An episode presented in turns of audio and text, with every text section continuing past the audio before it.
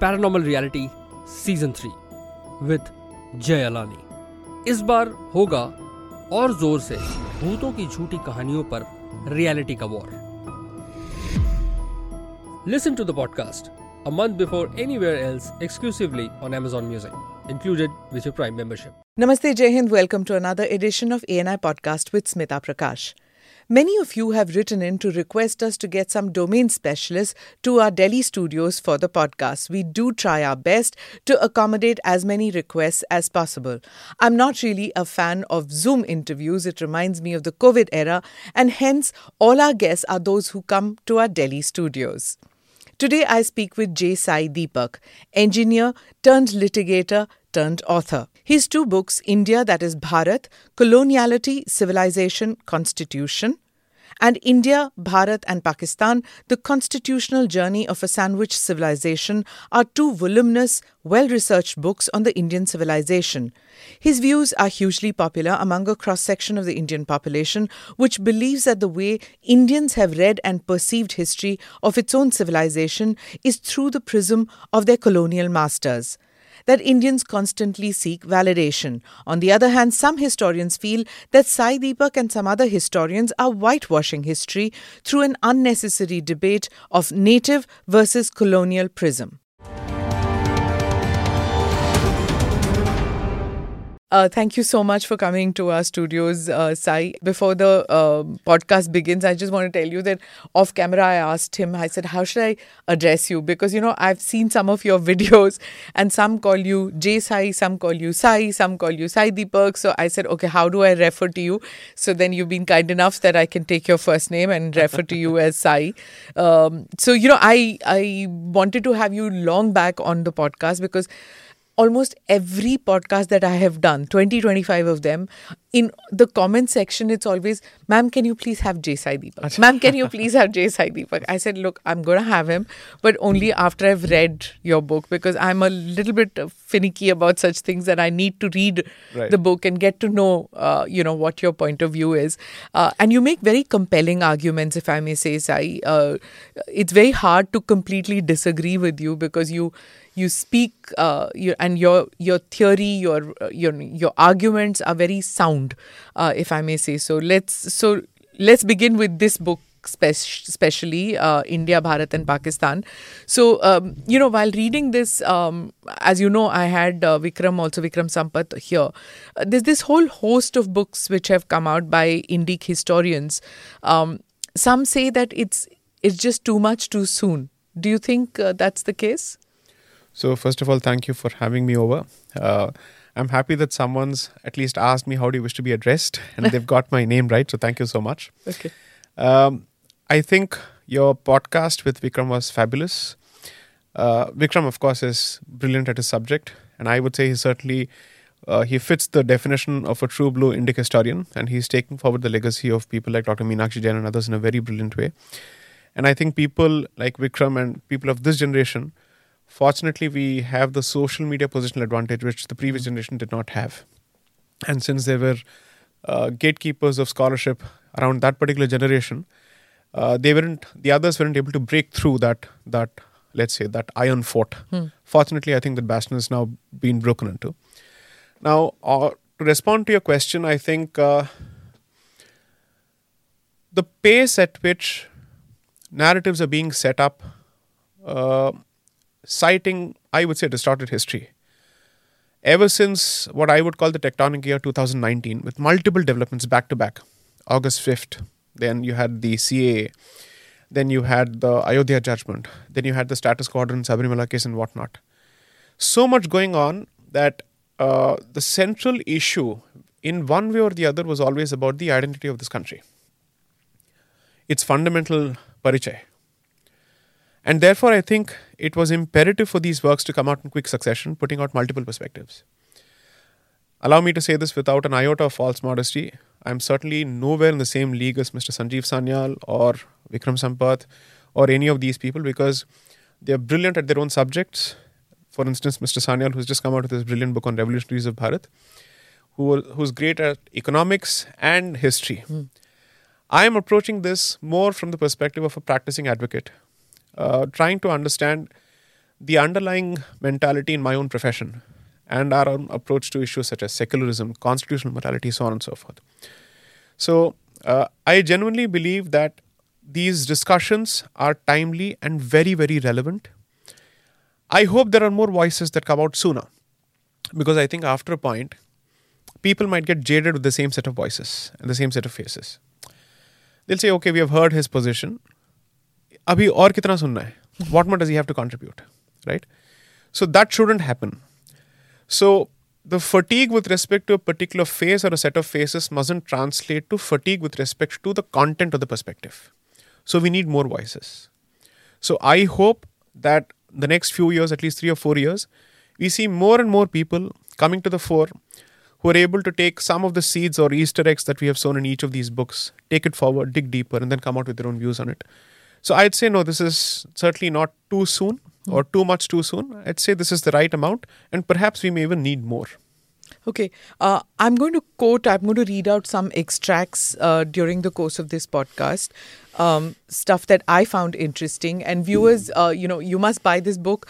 Uh, there'll be many things that uh, that you might find more interesting than I did, but I'm going to take out some. You know, you you say, uh, Sai, that history, and I quote, history tends to reward those with long collective memory. And you write in this book, uh, I'm going to go to this Bharatiya mind, which you talk about. Right. Uh, it's on page nine for those of you who want to see it. Um, you say this that in the absence of this big picture, the Bharatiya mind, which is currently buried deep under three layers of coloniality European, Middle Eastern, and Nehruvian Marxist post colonial, will continue to consume popular, comforting, and infantile fictions I want you to elaborate on this infantile fiction. Uh, one such fiction which you mention uh, is the existence of the Ganga Jamuni Tehzeeb, the much touted composite culture, uh, cul- composite cultural creature that is supposed uh, that is the supposed product of a syncretic relationship between Hinduism and Islam, creating the so-called unique Indian Islam. Now, generations of Indians have grown up on this, you know, listening to this that how lucky we are as Indians to have this Ganga Jamuni Tehzeeb. Now you come with this very uncomfortable truth, which tries to shatter, uh, I don't know whether it has shattered it or not, this fiction which you call. Right. So please explain to me what this is about. So during the course of my research for this book, I went through a huge learning curve. My preconceived notions about the so called independent movement around that particular period, its leaders, everything changed.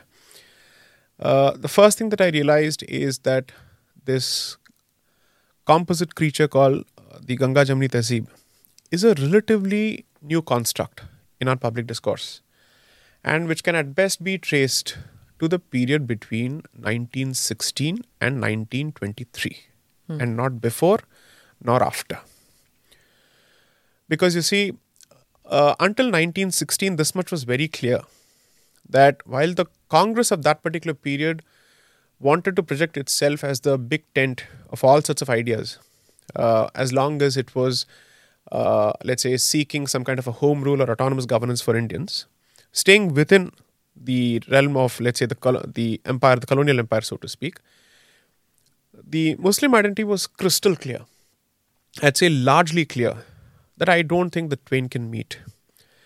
And one of the foremost persons to make this point uh, was uh, Syed Ahmad, Sir Syed Ahmad, because most people assume that it is the creation of the Congress which led to his own views on the two nation theory. But the fact of the matter is, those views preceded the creation of the Congress by at least 50 years, thanks to his own education in certain seminaries. I've mentioned all those fa- facts. Second, 1924 also turned out to be one of those years which translated into severe introspection on the part of several Indian leaders because they realized that uh, in the process of supporting the Khilafat movement and the non cooperation effectively was meant to further the cause of Khilafat, it was not meant for Indian independence. That much is very clear. Nobody can make that statement whatsoever because I've quoted Congress proceedings, I've quoted uh, Muslim League proceedings. This is a myth that needs to be busted, and I think I've done that.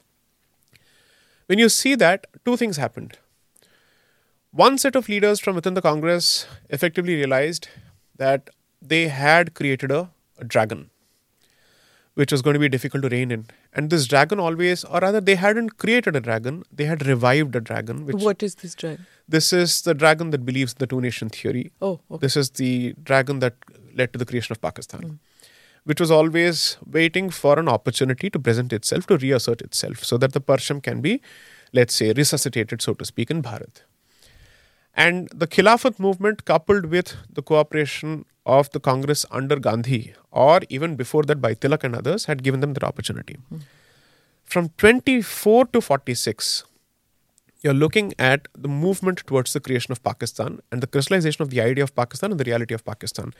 I would only ask what Ganga Jamni Tehzeeb. That's one. Because by 1946, the elections make it abundantly clear that the majority of the Muslim population had voted for the creation of Pakistan. And therefore, everybody who chose to stay back stayed back for reasons of pragmatism and practicality, but not for patriotism, is a position I've already taken. Because you've already cast your ballot at, uh, let's say you vote at the ballot, clearly with respect to a particular idea and its fructification. So, can there be a clearer statement of intent and position? I don't think so. That's one.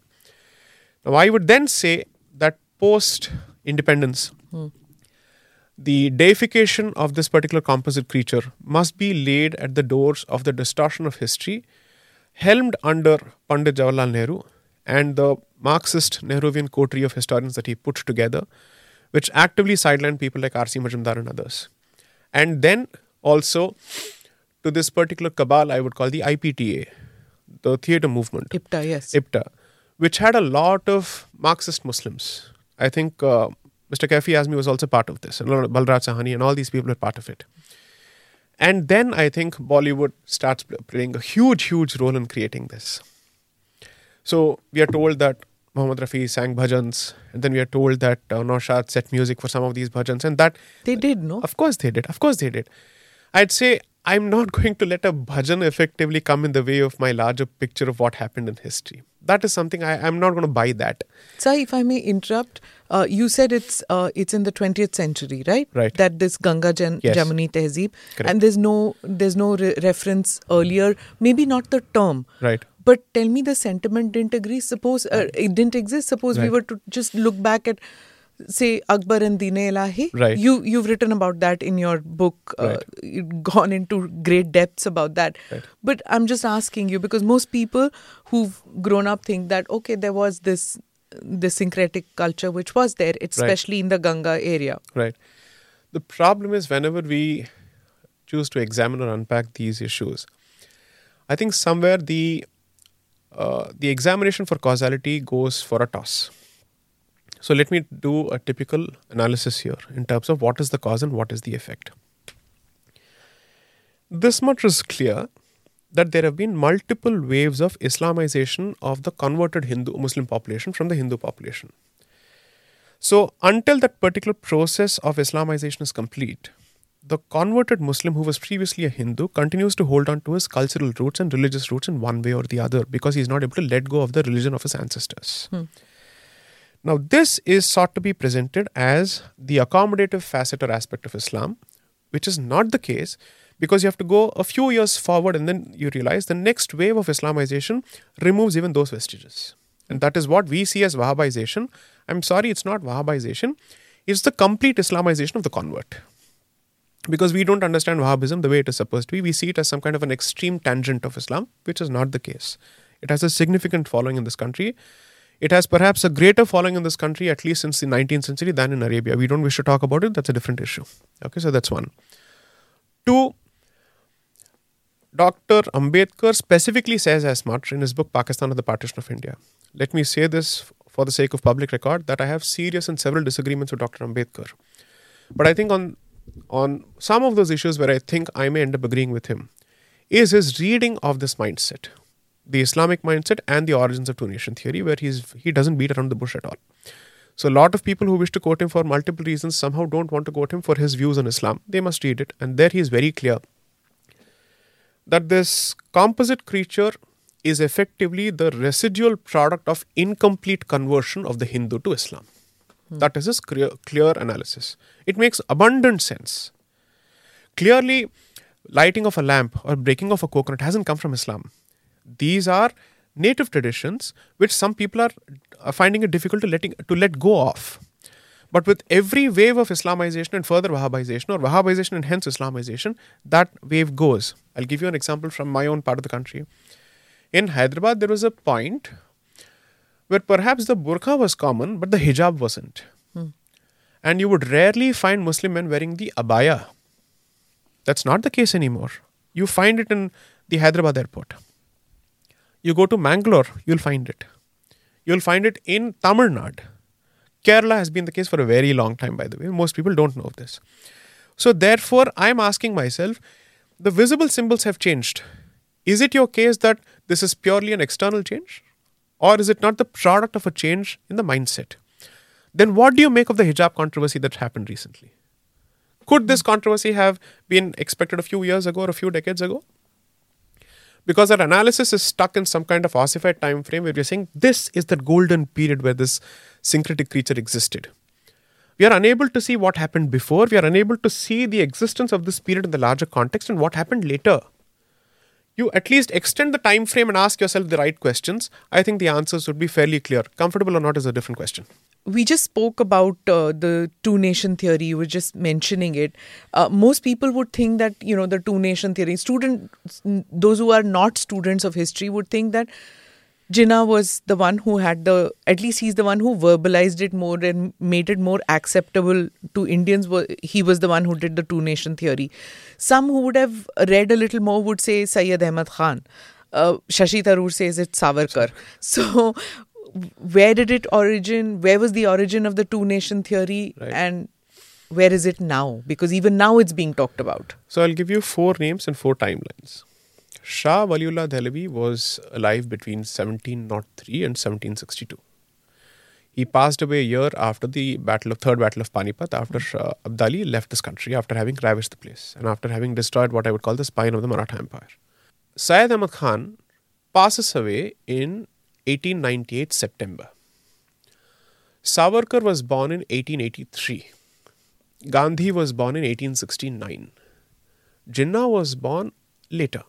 I would say is perhaps a contemporary of Savarkar in that particular sense, junior to uh, Gandhi and way junior to Syed Ahmad Khan. Savarkar was 15 years old when Syed Ahmad Khan passed away. So you must credit him with a lot of genius to say that that 15 year old boy created the two nation theory. Right? That's not possible because most people believe that Savarkar and all those people who subscribe to his point of view don't have brains. So let's assume that's not the case here, right? Now then you go to the next issue. Please, listeners, if you are not watching this on video, Sai is being sarcastic out here. so, okay, yeah. So, Syed Ahmad Khan starts speaking of Hindus and Muslims as two races, at the very least from his first book of 1858, where he traces the causes of the Bagawat, namely the 1857 rebellion. But much before that, he is educated in a seminary called Madrasa e Rahimia, which comes from or which is in Delhi, which is based out of Delhi. That institution is single handedly responsible for producing at least seven major Islamic movements in this country Ahle Hadith, Ahle Quran, Ahmadiyya, Barelvi, and the uh, Aligarh movement. Because all the founders are alumnus or alumni of this particular institution or have been taught by the gurus of this particular institution, or let's not call them gurus, teachers of that particular institution. And the records clearly show that they were significantly influenced by the teachings of one gentleman, Shah Waliullah Dehlavi, who passed away in 1762. So his children and his grandchildren take over this institution and are single handedly responsible for keeping the tradition alive. It was Shah Waliullah Dehlavi who clearly said, I am perhaps a fourth generation descendant of Arab invaders. I've lived in this country, but I am not an Indian. In the sense, he says, I don't belong to this land. Obviously, the word India did not exist then, but he says, I don't belong to this land. He sees himself as an Arab.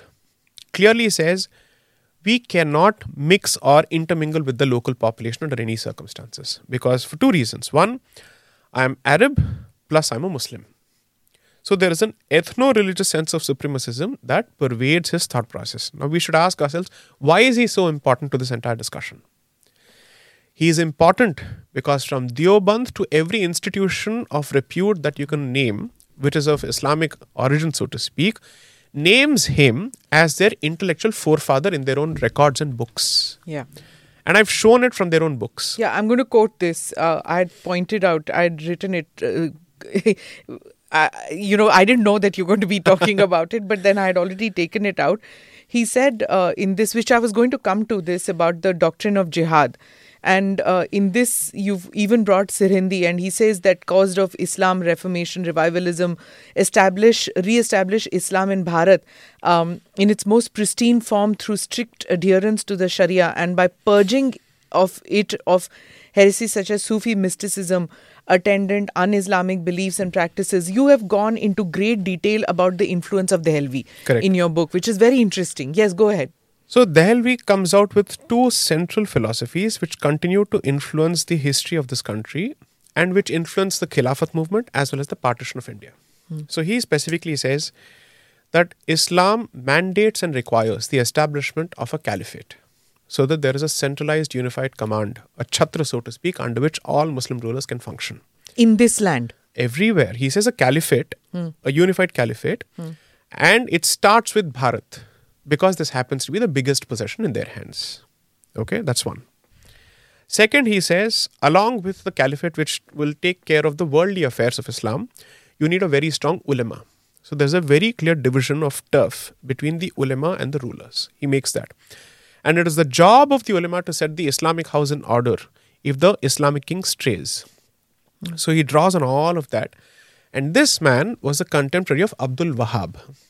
Both of them learn the hadith from the same school and from the same set of teachers in Hejaz. Okay, so look at how the this, the history. I mean, the history of this particular period is incestuous. We read the history of Wahhabism as if it's in a separate silo when it comes to the Middle East, hmm. but we don't wish to talk about what happened parallelly in Bharat. He's the one who translated the Quran into Persian. Persian. Correct. So that why did he do that?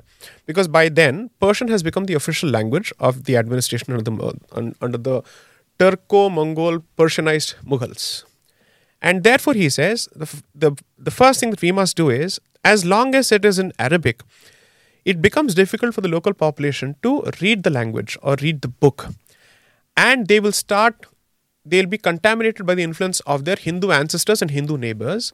So, to prevent that infestation contamination, let's say the, of that particular uh, pandemic or epidemic as he saw it, let us quickly convert this into a language which is more accessible. And therefore, he was the first one to undertake the translation of Quran to uh, Persian from Arabic. So, this happens. Not just that, he is also crystal clear in his head that the only way I can ensure that the new convert remains true to Islam as it was followed by its earliest followers is by ensuring that their entire life is lived in accordance with the Sharia because Sharia reflects the religion in the manner in which it was followed by the earliest followers to Islam. This is how they see it. And that philosophy is endorsed across the board. There's a multiplier effect with multiple institutions mushrooming all over the country. If you look at the map on the cover page of the book, I've identified those regions which have been either influenced by this thought process or which are epicenters of seminaries which propagated the thought process. So when you have Dehlavi already saying this, Syed Ahmad Khan, who's a product of this, what are we talking about here? Why is Savarkar even relevant to this discussion?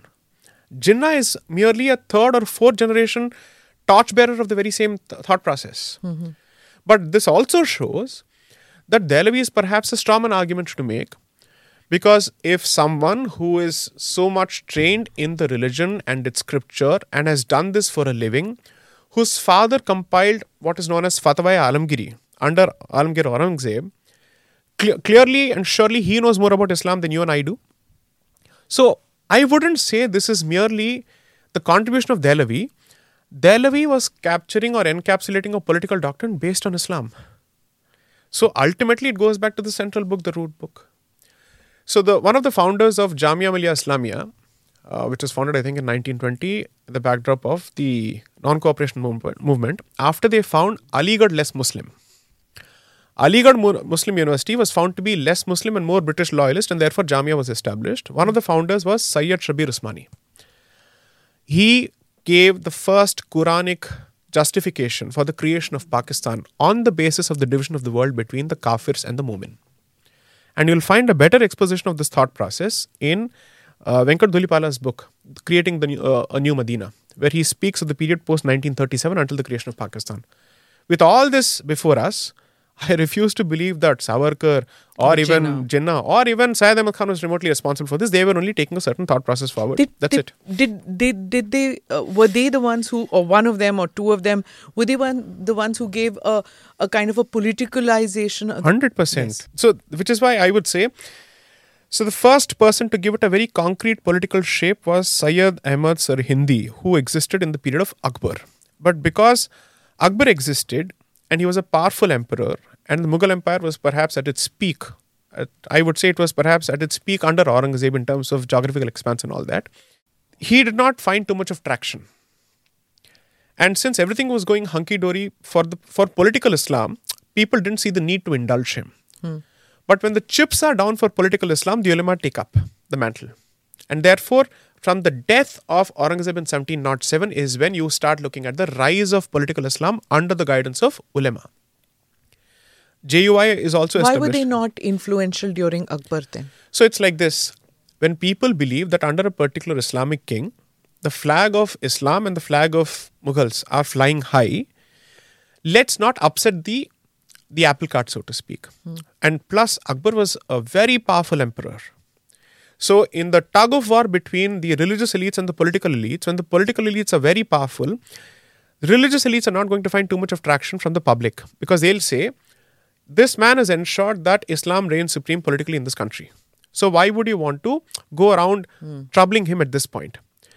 But subsequent rulers end up getting even colorful titles like Rangila, Muhammad Shah Rangila, so on and so Yeah, forth, yeah, right? yeah. Thanks to their lifestyle and everything else. That's when the religious elite say, at least now you must listen to us. Hmm.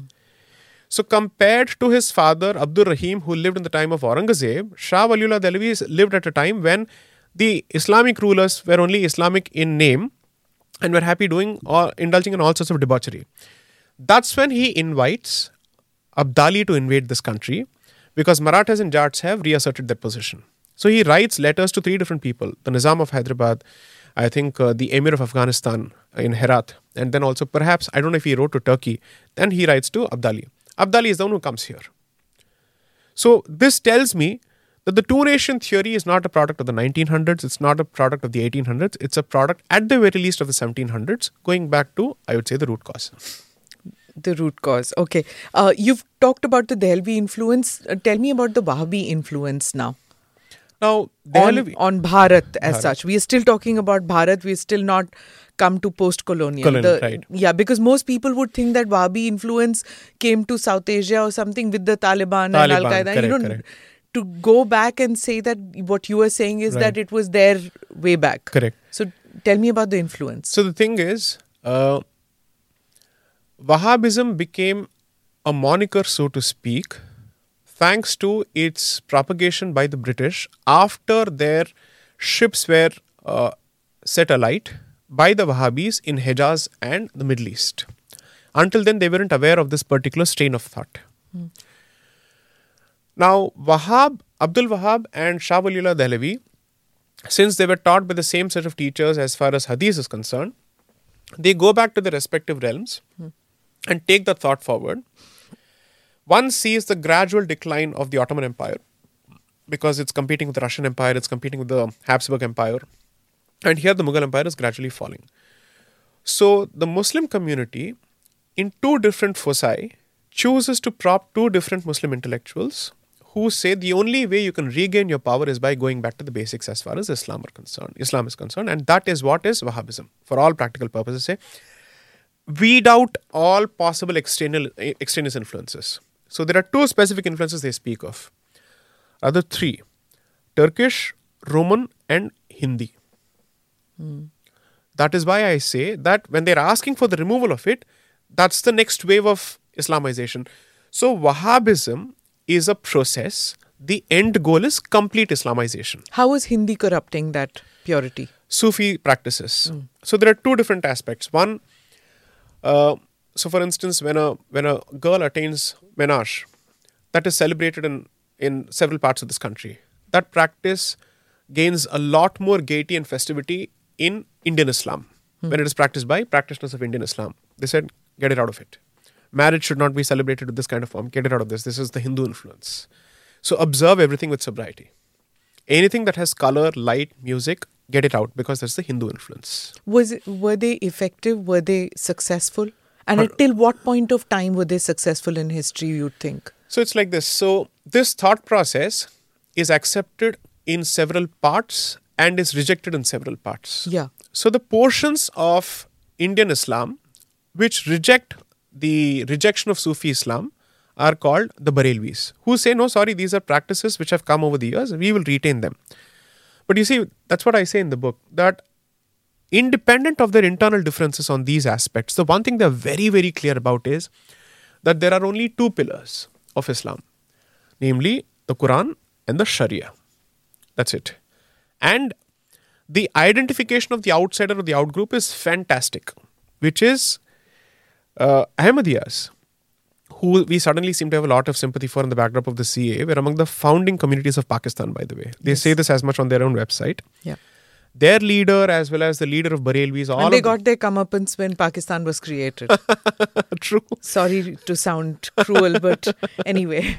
Both of them say, in fact, I think one of the leaders basically says, I may have my disagreements with you guys on several issues, but if I were to be asked to offer water to thirsty Hindu or a thirsty dog, I would prefer to serve the dog as opposed to the Hindu. This is the position. So, this is the position of Hindu in the eyes of all these branches and sects, despite their sectarian disputes. So I don't care for their internal disagreements on the esoterics and metaphysics of Islam. I'm not on that. That's your internal fight. My question is, what does this translate to as far as I am concerned? And on that, there is no difference. Everyone was very clear that this is the land where the flag of Islam needs to be revived. And for greater expansion of Islam in the Indian subcontinent, rather the Asian subcontinent, the, the, the, the fortress has to be Bharat. And since they couldn't get Bharat in its entirety, the fortress that was established for the very same purpose was Pakistan, which is why Venkat Dhulipala calls it creating a new Medina. So that this happens to be the epicenter from which Islam moves forward. Right. You know, um, we you have gone into great depth about uh, the Bengal, the effect on Bengal. Like the first partition happened in 1905. Uh, I'm going a little bit into detail because there are many who live abroad who are, you know, listening in, and they may not have studied Indian history so much in depth. Um, the 1905 first partition then so you know that sowed the seeds and then you saw in 1947 uh, you have east pakistan you have west pakistan then subsequently 1971 uh, it becomes uh, Bangladesh, bangladesh, right. right? Now i'm going to read uh, one part in your book uh, page 131 that uh, that you talked about. Uh, you know like we when you were talking about uh, the reason I found this very interesting, even now when you mention, you know, about that the Sufi practices and things like that, even if today, you know, a young person going to Dhaka, you will see women all wearing saris, bindi. You know, it didn't get it somewhere that thing is still there about the cultural practices. It's not in conflict with that brand of Islam out there. You don't hmm. see women in salwar kameezes. Right. You don't see hijab uh, all that much because that whole Bengali tradition, the language, Right. everything, you know, you I mean, it's the only country to be born out of a language issue. Right. Anyway, so I'm going to read this out about the divide and rule policy. When you talked, uh, you know, this thing about uh, in 1903. Uh, Curzon, uh, Lord Curzon understood that demographic, religious, and political implications of creating a Muslim majority Eastern Bengal and Assam, and the originally stated administrative and economic reasons for the partition did not present the complete picture. Clearly, one of Curzon's stated intentions was to nip the nascent Bengali Hindu led national movement in the bud by using Muslims of Eastern Bengal and Assam as a counterweight. Curzon was quick to realize its potential political benefits, such as breaking the momentum of Indian nationalism, the uh, epicenter of which was Bengal. Uh, you know, uh, you even talked about R.C. Majumdar's book, and you know, in which he corroborates Curzon's employment of the divide and rule policy and the gradual but unequal, unequivocal reciprocation of the Muslims of Eastern Bengal to Curzon's overtures to woo them. Right. So this is what I was trying to get at when you were talking about link it to this whole Sufi thing. Divide and rule. It worked at every point of time. Correct. You're saying right? It worked when uh, in the Wahhabi and the Dehlavi period. It worked during colonial period. Now explain this to me. So the first thing that I've tried to show through the book, which I hope people have latched onto, is all the Wahhabis were Sufis. Shah Waliullah Dehlavi was a sanad carrying Sufi, which means he was ordained as a Sufi into the Sufi order. His father was a Sufi. Ahmad Sirhindi was a Sufi. A lot of people who led people into riots in Bengal were Sufis. Proper riots. And effectively, this missionary arm of this particular mindset has played a huge role both in softening as well as wielding the stick as well as the sword. That much is very clear from the documents. So it's very difficult for me to buy this Bollywood presented uh, invention that when you think of Sufi, think of these dervishes with the long hats and the long robes just swirling around constantly in ecstasy. Sorry, history is much more than this people swirling, and, and it's very difficult. The bloodbath that they've caused is astounding. So, all these people who led the Wahhabi movement were Sufis. Let's be clear about that. That's hmm. one. Second, what am I trying to say? I am not denying the fact that the British indulged in the divide and rule policy. My qualification is it's not divide and rule policy, it's exploit the divide and rule the policy. Yeah, exactly what I was trying to get to. Right. Is that what you were saying? Is that this division process had started? Long ago, it has always existed. Yeah. And therefore, when the British realize that when there is a particular discord, that can be used to their benefit to also prevent or let's say put some kind of a fetter on claims of a separate nation or a nationhood or asking asking for home rule. What is the re- principle behind this?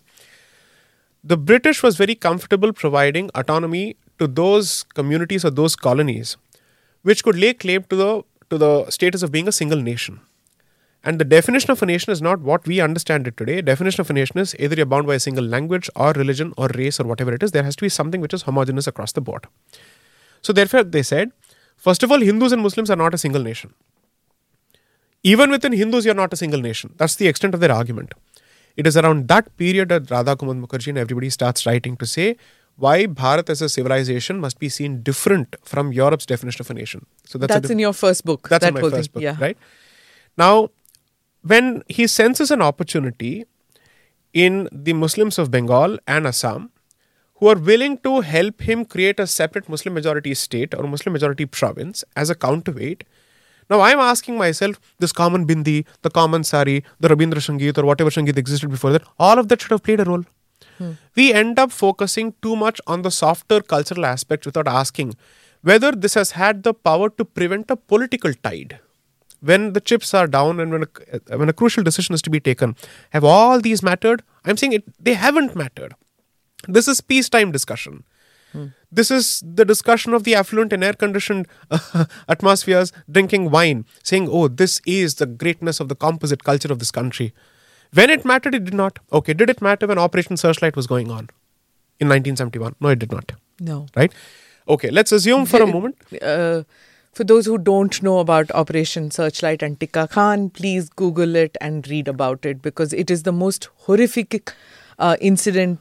Uh, you know that has happened in South Asia, which the world has ignored. That genocide that happened then, please Google it and read about it because it's something that the Western world completely forgot, and Bangladesh was not strong enough to talk about it, and uh, the rest of the countries in, in in Asia, including India, did not talk about it. So do Google and read about it. Sorry, Sai.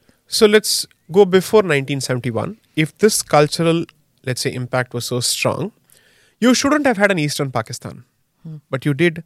Why do we forget that Bangladesh was indeed East Pakistan? That means they decided to go ahead with that particular decision. Notwithstanding the common linguistic affinities and whatnot, they said, uh, we are throwing our weight behind these set of people who subscribe to the two nation theory. That's one.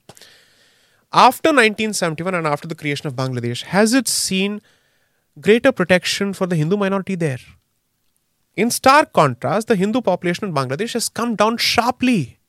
Every day you hear instances of rapes, forcible conversions, atheist bloggers being killed, so on and so forth. So the Bengali affinity or the Bengali commonality isn't strong enough to prevail over the Islamic identity. Let's be very clear about that. Their Ummahhood reigns supreme. That is established by the partition at 1947. Did they say, we don't wish to live with Pakistan, we don't subscribe to the two nation theory, we'd like to merge back with Bharat? In 1971? That's not their decision. That's not the decision post 1971. In fact, one of the ambassadors, I remember reading this as a school going uh, kid, effectively told this to Bharat Do you expect us to be uh, grateful to you for eternity for 1971? This was the tone of Bangladesh in late 90s and early 2000s. When it was not the Bangladesh of even today, which has some kind of an economy to speak of. But why do we expect gratitude? We don't Isn't- expect gratitude. Yeah. We are asking for decent treatment of Hindu minorities there. We are asking for some kind of restraint on illegal migration. We are asking for some kind of uh, restraint on the export of cows from here in an illegal fashion and the cow slaughter that happens at Bharat's expense. Because Pashudhan may not matter to you and me, but it matters to the farmer. We have recently seen about 10,000 cows being repatriated from that particular part, and that border is so porous. In fact, there's a specific paragraph where I say that the infiltration into Assam has to be traced to the partition of Bengal, and the antecedents of the two nation theory start from 1905 at the very least, which directly is traceable to what is happening in Assam at this point. So, when we look at Assam, so I think in, in 2019, just before the lockdown, at the fag end of the year, Professor Faizan uh, Mustafa and I had a public debate on the NRC in Assam, whose results had just been announced. And uh, this debate was organized at Nalsar, of which he is the vice chancellor. Now, I basically said, you want to look at NRC and Assam independent of the issue of Bangladeshi illegal migration. I'm sorry, enough literature says that's not possible. You need to look at it as a whole. Maybe 30% of the audience scoffed at it. So, in part, I'm responding to that. saying, here's the literature, deal with it. So, when a country such as Bharat, as it exists today, is the product of multiple bloody vivisections, why do we look at each of these instances in isolation without understanding what are the larger dots to be connected here? Perhaps that is the central thesis of the book. Please learn to connect the dots. Right. Uh, connect the dots when when you talk about uh, that you know that Indian Muslims stayed on in uh, Pakistan, uh, stayed on in India. Those who stayed on in India, pragmatism was a major reason. Right. Many times it was like there was no option. Correct. Right to go. Um, I had Asaduddin Owaisi on the podcast recently, and as you know, he's very uh, vocal about his identity as an Indian and as an Indian Muslim. Right. Uh, now he said this, and I quote it. He said, "Main is mulk." Uh, reason I asked him also is because you know there people call him the modern day Jinnah in India. It's a it's a very rude way of saying it, but then I think Jinnah was say, better. okay. so they said that so he says that मैं इस मुल्क में इसलिए हूँ क्योंकि मेरे बुजुर्गों ने ये जिन्ना के टू नेशन थियोरी को ठुकराया था so he talks about staying on in India that his parents did, his bu- his ancestors did, as a matter of choice, Right. not as a as a pragmatic move because of financial reason or whatever. They were financially well off, his family. Right. So tell me about this. That why you have a different take on this? Well, the floodgates will open. so I hope I will exercise my free speech to the fullest possible extent. Absolutely, please do. Right. So let's go to the first limb of your question, which is on why did I make the statement that they stayed back for reasons of practicality and pragmatism? Hmm. The good part is a lot of these people said this themselves. So there's a fantastic interview on YouTube of Maulana Madni where he's speaking to a Pakistani journalist. And he was asked this very same question Why didn't everyone move there? Hmm. What was the reason? He said that the uh, you're looking at a population which has stayed in this part of the world for several generations. They had their properties here, and they had their masjids here. And most importantly, he alludes to something which is very crucial. Most people don't even talk about it. At the time of the discussion of Pakistan, even those Muslims who opposed the creation of Pakistan weren't doing so because they wanted to be part of Bharat, but because they believed that this entire land belongs to Islam. And therefore, they said, Why are you settling for one third of this when the entire thing was supposed to be Mughalistan? So it's not that we belong to Bharat, but the converse is Bharat belongs to us. Hmm. Rather, Hindustan belongs to us Because it had been conquered. conquered. And that reference is constantly there in every speech of Syed Ahmad Khan, where he said, We have ruled this place for 800 years. That's where this myth comes from, from his speeches. He says this over and over and over again. So when someone tells me, no, no, they stayed back for patriotic reasons, yes, but patriotism towards Bharat, no, patriotic, patriotism towards Mughalistan. That is what they say. Now let's go to the next level. Mr. Owaisi presents a very, uh, I'd say, a peculiar picture. Because his party is the legal successor, or at the very least, the ideological successor of the party founded by uh, this gentleman who fled to Pakistan, Rizvi, Ali Rizvi, a lawyer, who led the Razakars into the genocide of Hindus during Operation Polo. We should know this as people who come from Bhaginagar and Hyderabad, where we have seen our families and relatives being butchered at the hands of these Razakars. So they would come with serrated knives. You'll find Razakars being mentioned in two different parts of the world Bangladesh and in Hyderabad. Yeah. Okay. So Razakars, what they would do is that they would tie the male members of the family together and set them alight for the rest of the families to watch. This was the nature of it. The hostage population theory or the critical uh, critical hostage population theory was uh, pressed into service by the Nizam, where he used the Hindu population as the as the bargaining chip with the Indian Union. That is exactly what is captured in the conversation between his prime minister and Vallabhbhai Patel. He said, you know what we'll do here? And to which Mr. Vallabhbhai Patel says, what do you think we'll be doing here? Right? So therefore, I, I think it's important for people to just unpack what exactly is Mr. Owaisi talking about. What are the antecedents of his party? Where did they take this discussion forward? There is an MIM and then there is an AIMIM. And we are expected to believe there is absolutely no relationship between the two. Why don't you release the documents, uh, the founding documents of your party and see who's taken charge from whom? Okay, let's take the converse of the patriotism argument. Did Hindus of Pakistan stay back in Pakistan out of patriotism for Pakistan, according to you? No. Knowing fully well what preceded the creation of Pakistan, what did they stay back for? Again, pragmatic and practical reasons. Which means they did not know how to escape because the wealthy people managed to escape. The ones who couldn't, they had to stay back. Now, where does the Christian population of Pakistan come from? They converted, hoping that the international community would come and save them, by the way, because they did not have a central Hindu organization to defend them. These are the origins of Hindus in Pakistan and the Also, Christians in Jinnah appealed to the Christians Exactly. to clean the toilets. Exactly. So therefore, because these converts, I don't think people realize this that the reason Christians stayed back was because they were leaving in droves and there was nobody to clean the toilets because they were not willing to clean the toilets of Correct. with themselves. Correct. And that whole famous speech of Jinnah uh, that everybody will be free to practice their religion was because of this. Right. And they never lived within the the living quarters or the living areas. They used to live outside and they continue to live outside the city limits. Now let's connect three dots. This is the reality in Pakistan. That's the reality of Valmikis in Kashmir. And that's the realities of Shudras and Namashudras in Bangladesh. Which is to say, the people who were left behind in these parts, the sensitive parts, were the ones who couldn't afford to leave. So there is a. Um, But Owaisi's family, like the others, could afford to leave. I'll come to that. Owaisi's family, you should, whenever you listen to his speeches, uh, please, uh, I would say, operate in compartments where you pay attention to his Urdu speeches in his jalsas first and then see what he says in his English speeches before in English channels. In Aurangabad and in old parts of Hyderabad and other places, every time they start talking, they hearken back to the atrocities of Operation Polo. Akbaruddin Owaisi and Asaduddin Owaisi constantly speak of this as if it's a it's it's a holocaust that's visited the Muslim community. That's how you speak of the accession of the Hyderabad princely state under the Nizam to the Indian Union. People don't read or let's say watch those speeches. I've seen those speeches. I know Hyderabad Urdu as well as any other person. So I know exactly what they're talking about. So what is being presented to the English audience is the sanitized version. Now, Sri Arun Shourie wrote a brilliant piece in his heyday as a journalist around the Ram Janmabhoomi period, where he spoke of how temples were destroyed and how history was whitewashed. He said, I went to the seminaries library in Deoband and other places. The Arabic version openly says we destroyed this temple, this temple, this temple, this temple. He identifies all of that. Arabic to Urdu goes through the first round of distortion, where the tone has come down a bit. From Urdu to English, it's gone completely.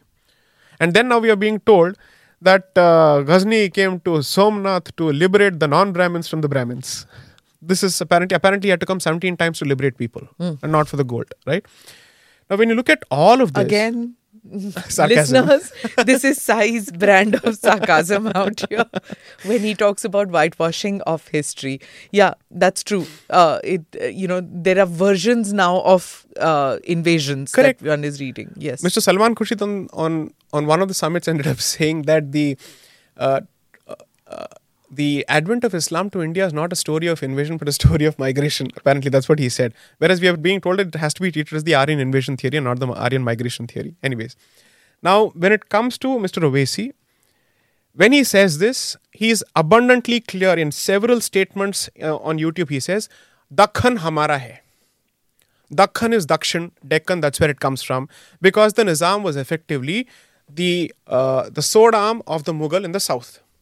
The two regions that were dear to Aurangzeb were Bengal, because he was the Subedar of that particular Suba, and then Dakhan, which turned out to be the graveyard of the Mughal Empire. Right? Because the Marathas had come up here, the Vijayanagar Empire, all of these people were here. Of course, Vijayanagar precedes Babur, that's a different issue. But the point is, they speak from a sense of ownership and which is packaged and presented as a sense of patriotism. Please learn to distinguish both. I don't buy this for one bit.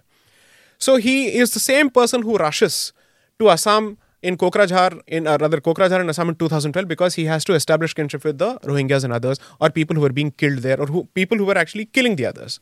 Then there are riots in Mumbai, uh, where the uh, the soldier memorial is destroyed around that particular period by members of the Rizvi Academy or whatever academy that is, or Reza Academy. He establishes some kind of sympathy with them. He immediately opens up camps for all these people. What is he talking about? I'd like to understand why is it that Mr. Owaisi always finds it in him to establish sympathy for the person who's rioting? I don't see him talking to Tarek Fatah. For that matter, I think there are serious disagreements even with Mr. Javed Akhtar. But let me see if even Mr. Owaisi can find in himself the ability to find common ground with Mr. Javed Akhtar. That's not going to happen on several issues. One is a Marxist Muslim, at least that's what he claims. The other is I'm a practicing Muslim. Everything is presented as victimhood. So, notwithstanding his uh, his let's say his gift of gab to present this as some kind of a sacrifice that they've made that we have not gone to pakistan we have stayed back here and all that his urdu speeches to his home audience and his home territory is very very different i mean those speeches reflect a very different side and i'd say the true side perhaps See, um, you were mentioning even Salman Khurshid, and uh, and we were talking about Owaisi. Now there are there are many Muslims who say that if we keep thinking about or if we go back to okay what are your origins if you go back Khoredo as they say you keep digging digging digging Right.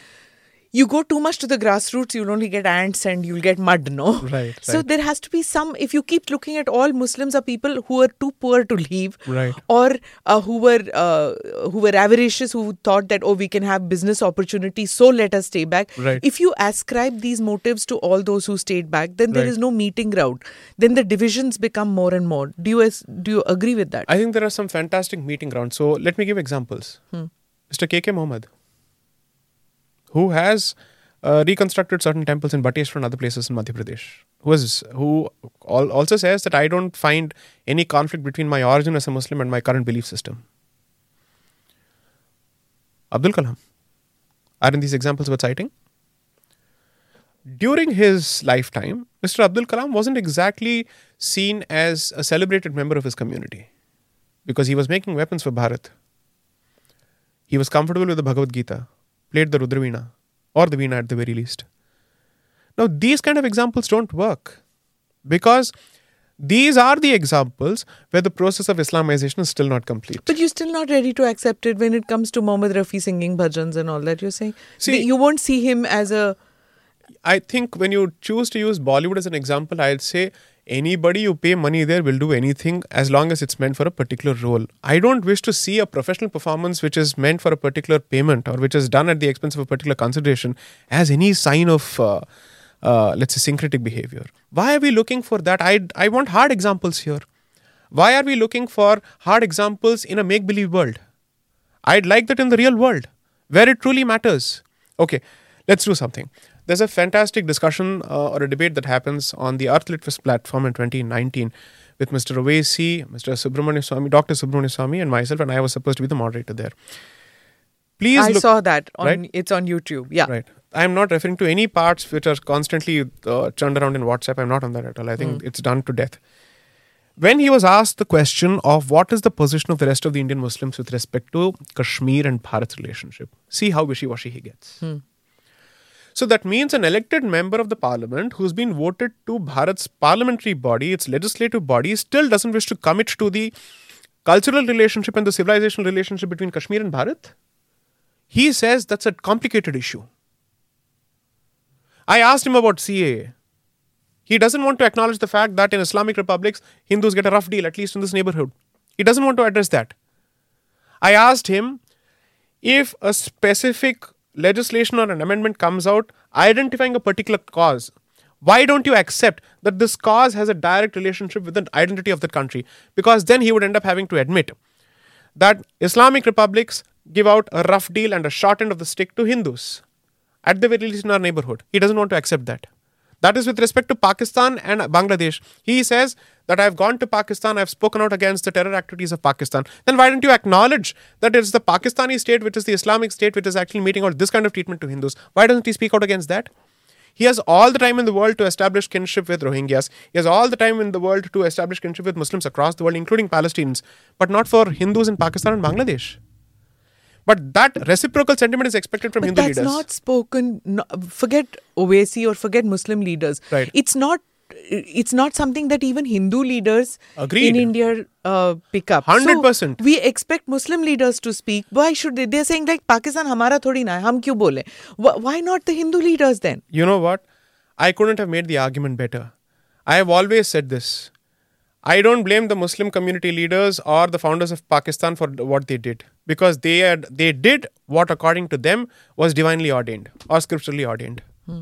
I blame the Hindus for not doing enough and for not standing by their culture. That is the essence of the first book and the second book. That we are the ones buried under these degrees of coloniality where we find it so difficult to unabashedly represent our own position, stand by our own culture. That's the problem. Okay, I have a question. Why is it that the Communist Party always chooses to field leaders who either come from the so called Savarna community and who are also from the Hindu background? Why don't we get to see people coming from the depressed classes of the society becoming heads of the Marxist party or even people coming from the Muslim background? Because it's the weaponization of the Hindu identity through the Marxist route. Because you get to say the exact argument you presented. Well, it's not the Muslim saying this, it's a person coming from the Hindu background who's making the statement. Immediately you become defenseless. That's how the legitimacy of the state of Israel is, is undermined by using the American Jewish identity as a weapon against the Israeli Jewish identity. Because it's not the Muslim who's saying this, it's your own guy who's saying this. That's it, then what do you do? The, the, the wind is taken out of, from your, out of your sails, no? That's exactly what happens. So, my point is, I find it useless to say that there is a problem with someone else. I say the problem lies within. Hmm. And the problem lies within wherein we haven't produced enough committed, intransigent hardliners who stick to the position of their culture as much as they are supposed to. And each time the Hindu society manages to produce them, they are in the minority and they're isolated. That's exactly the fight between the moderates and the extremists in the Congress of that particular period. The Naramdal and the Garamdal, that's the distinction. moderates and extremists true even the uh, like when vikram was talking about that this the, the historians there was this shuddho and ashuddho list so this is what happens now you are bringing up all the ashuddhos all of you indic historians do you get that a lot that why you dra- raking it all up now No. So the reason why, uh, so whenever someone asks this, I say, fine, then give up the discussion on Aryan invasion theory. मेरा तो 500 साल पुराना है आपका तो आपके हिसाब से 7000 साल या 5000 साल पुराना है तो पुराने की बात तो आप कर रहे हैं ना मैं थोड़ी कर रहा हूँ right? You don't do that. Because that needs to be kept relevant for proselytization of the hindu community and harvesting of souls. That needs to be kept relevant to keep the caste pot boiling right? You need to keep doing that. That needs to be kept alive to keep the language uh, barriers boiling between the north and the south. That needs to be kept alive for the aryan dravidian divide because it helps a particular camp in the south. So if history is so irrelevant you don't bring it up. Dk constantly brings up aryan invasion theory in its current day publication the Dravidar Kazhagam which is the cultural arm started by periyar not periyar E.V. ramaswamy right all these people continue to speak of history when there was a 27% hike in the uh, reservation in MBBS seats, this I remember when I was at I, I was in Yeah. ninth or the tenth standard in yeah the it- late during- nineties. when i was getting into college at Right? that time yeah Then placards spoke of Aryan invasion theory. पांच हजार साल हमने मलाई खाई फिर भी हमने ढक- ढकार नहीं मारी this was the placard now history is not relevant there it's on the streets tell me which part of this country and which discussion of this country is free from discussions on history, then I will stop talking about history. It's not. The, the entire purpose is to ask myself where do these problems come from? How many of them are fissures within? How many of them, how many of them have been created by the outside actor? Hmm. And two, are we now seeing a repeat of history? Is a hundred year cycle back? Are we living in the age of Khilafat 2.0? Is the central question that I'm asking. Okay, that's pretty frightening. okay. Uh, you know, you talked about hijab. Uh, this is going to come up again because we are going to see elections in Karnataka. So the whole hijab issue is going to come up. But you talked about how hijab was something that was, you know, you didn't see this when you were kids. You didn't see so many women in hijab in Hyderabad, in the city of yours, or, or in uh, my uh, city of origin, which was, uh, you know, in Karnataka. So we didn't see so many, but you're seeing more and more. So, but however, uh, those who defend uh, more girls wearing hijab today uh, is they say that it's part of Islam. It's something that they are choosing to do that. Right. Um, you also spoke about uh, you know uh, like we said that m- many people don't know about Wahhabism that it was existing. Another thing which uh, when reading your book I saw was that the role of jihad in Indian history. Now, many students of history, you know, who are not students of history would think that jihad was not prevalent in India at all. That this is something that came in when, again, Afghanistan, when that happened, that movement happened. Correct. But in your, uh, you talked about jihad in North India. I will read out a part and then you explain to me. Yeah. Um, this is uh, in page 26. Uh, you say for several years after Barelvi's death, 1831, we've gone Right. into Barelvi uh, quite an extent. Uh, it was a practice in Muslim families, especially in northern Bharat, to e- either earmark a portion of their earnings as their contribution towards jihad or to send their men to participate in the war at least a few months. This is not so different from the present day trend of individuals from certain communities being sent to fight for the ISIS. Now, you tell me about this now. You tell our viewers, listeners, about how jihad existed in India. It's not a new concept for Indians. So the thing is, uh, Syed uh, Ahmad Sirhindi and Shah Waliullah Dehlavi, they create the doctrine, the political doctrine. Now it needs to be actioned and implemented. Now that gets actioned and implemented by uh, uh, this gentleman called Syed Shahid Barelvi, who died at a place which everybody knows now is Balakot on 6th of May 1831. And that death is the reason why it becomes the training ground for jihadis. That's why, let's say, you have all these people going there as if it's a shrine. I'll tell you why it became a shrine later. But this gentleman uh, is he's his origins are traced to the prophet himself in his genealogy uh, by the seminaries of this country. They explain that he is the 36th generation descendant of so and so, so and so. They mention all of that. This man becomes a student of a descendant of uh, Sayyid uh, Waliullah, sorry, Shah Waliullah Dehlavi, and he starts a preaching tour. You see, the man couldn't read or write. And members of his community interpret this as a divine sign because apparently the prophet also couldn't read and write. And therefore they said this is uh, the, the blessing of the divine himself, this is a karamat. And so he starts his preaching tours and he effectively puts into action Dehlavi's vision on the ground. So what does he do? So his preaching tours go to all the places in Uttar Pradesh that you associate with seminaries now. Okay. Gangoh, this place, that place. I mean, The Ganga Ganges place- The so-called Ganga Jamni region is his, uh, let's say, his uh, experimental ground. That entire region. Then he goes to different parts of the country, but the one part which he goes to, which translates to establishing a fantastic infrastructure, is Patna. Because Patna was then called Azimabad.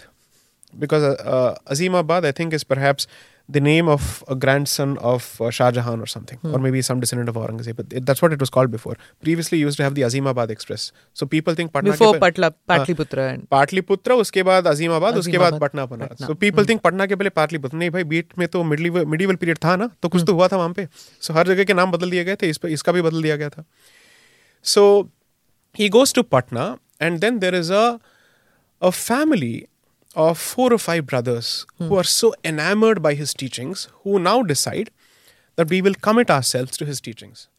Now, his teachings are not just to, uh, let's say, Islamize the Hindu or rather the Indian Muslim more, but he wants to collect an army to fight the Sikh Empire in Punjab.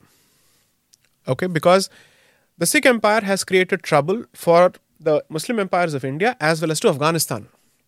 And since the Pathan has always been seen as the sword arm of the Indian Muslim, and uh, Syed Ahmad Khan says in his speeches, if ever we get into trouble, the tribes, the Lashkars from Pathan will come and help us. That's a statement, by the way. And they were they they requested for them also. They requested for them. Yeah. And even uh, Barelvi requests for their help as well. Right? He asks for it and he gets it. So there are two brothers. So Indian history has seen two pairs of brothers. Both of them go by the name Ali brothers. The second set of Ali brothers are around the Khilafat period, with whom Mr. Gandhi has a fantastic relationship. And the first set of Ali brothers are direct disciples of Barelvi. Hmm. They establish, according to me, the finest and the most well entrenched Wahhabi network across the country. In the south, in the west, in the east, and in the north, across the board. For funneling of money, for collection of arms, for indoctrination of people, and for collection of soldiers to be recruited for the fight against the Sikh Empire first and then the British Empire. Their movement is single handedly the reason for the uh, enactment of the sedition law in 1870. It was to fight them that the sedition law comes into existence, and that's what I've explained in the book. The origin of 295. The origin of 295A comes from them, not to fight a non-violent, peaceful people. what threat was the Congress posing to the British? Nothing. They were seen as collaborators of the British. They were established by the British, so it made no difference. But it's to fight them. So they connect. Uh, they collect all the money.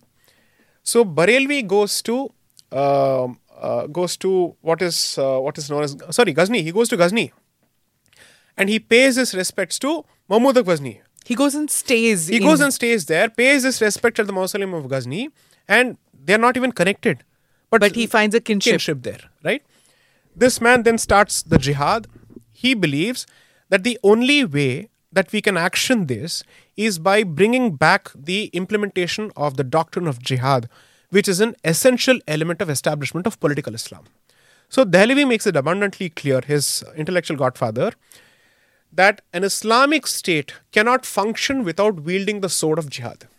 It needs that because it, may, it, it creates the way, it clears the path. So Barelvi also carries swords on his person so that he sends a message to his followers that militarization of the Muslim community is essential. All of this happens. So jihad has been around for such a long period. Now, the most modern, educated, sophisticated exponent of the centrality of jihad is Maulana Abul Kalam Azad, the first education minister of this country, who was a Wahhabi. Hmm. And that I've explained in the book. Because he follows, uh, he was a Wahhabi at the outset, that's the first thing. And the second thing is, he also is a follower of the other, uh, uh, let's say, figure that I mentioned of the 19th century, Afghani both these people effectively decided that why are we constantly emphasizing on the pacifist nature of Islam and that's not the case. Jihad is a central doctrine and it's not as if it's an internal fight with the demons inside. It is a very clear military doctrine. The establishment of an Islamic caliphate requires the centrality of jihad to be uh, revived. All of these discussions happen. This discussion goes on from the mid 17th century and right until Maulana Abul Kalam Azad who was presented as a nationalist Muslim to us.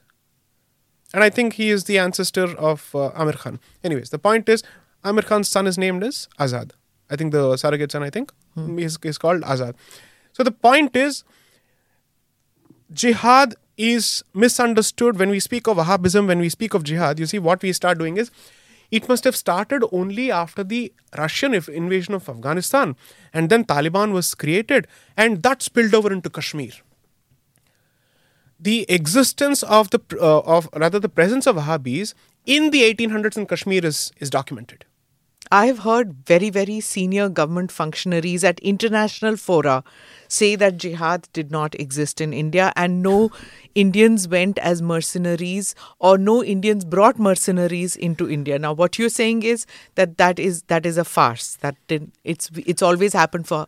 I would say those are the compulsions of running a secular government. I leave it at that. Hmm. But if they really want to speak facts on history, I'd say please let's not have this discussion. One of us is bound to be embarrassed. Let's leave it at that. Hmm. All I would say is the document. So there is a fantastic book uh, called Partisans of Allah by uh, Ayesha Jalal. Yeah, you quote Ayesha Jalal uh, Extensively in the book. in uh, in this uh, jihad in South Asia. Correct. She's written about Correct. it. Yeah. there you will see, and I've uh, quoted even Sana Haroon, she clearly shows that each of the founders of Taliban were the products of seminaries established by Deobandis in those parts of the world. Because you see, Deoband was attracting heavily people from Afghanistan. Okay? Considering that, it is possible to make the argument, and I would say one of the persons that you must read, one of the journalists whose work I follow regularly is Vicky Nanjappa.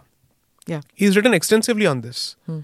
And he agrees that we think it's a relatively recent thing, but it's part of a longer phenomenon. So neither jihad is new to this country nor Wahhabism is new to this country.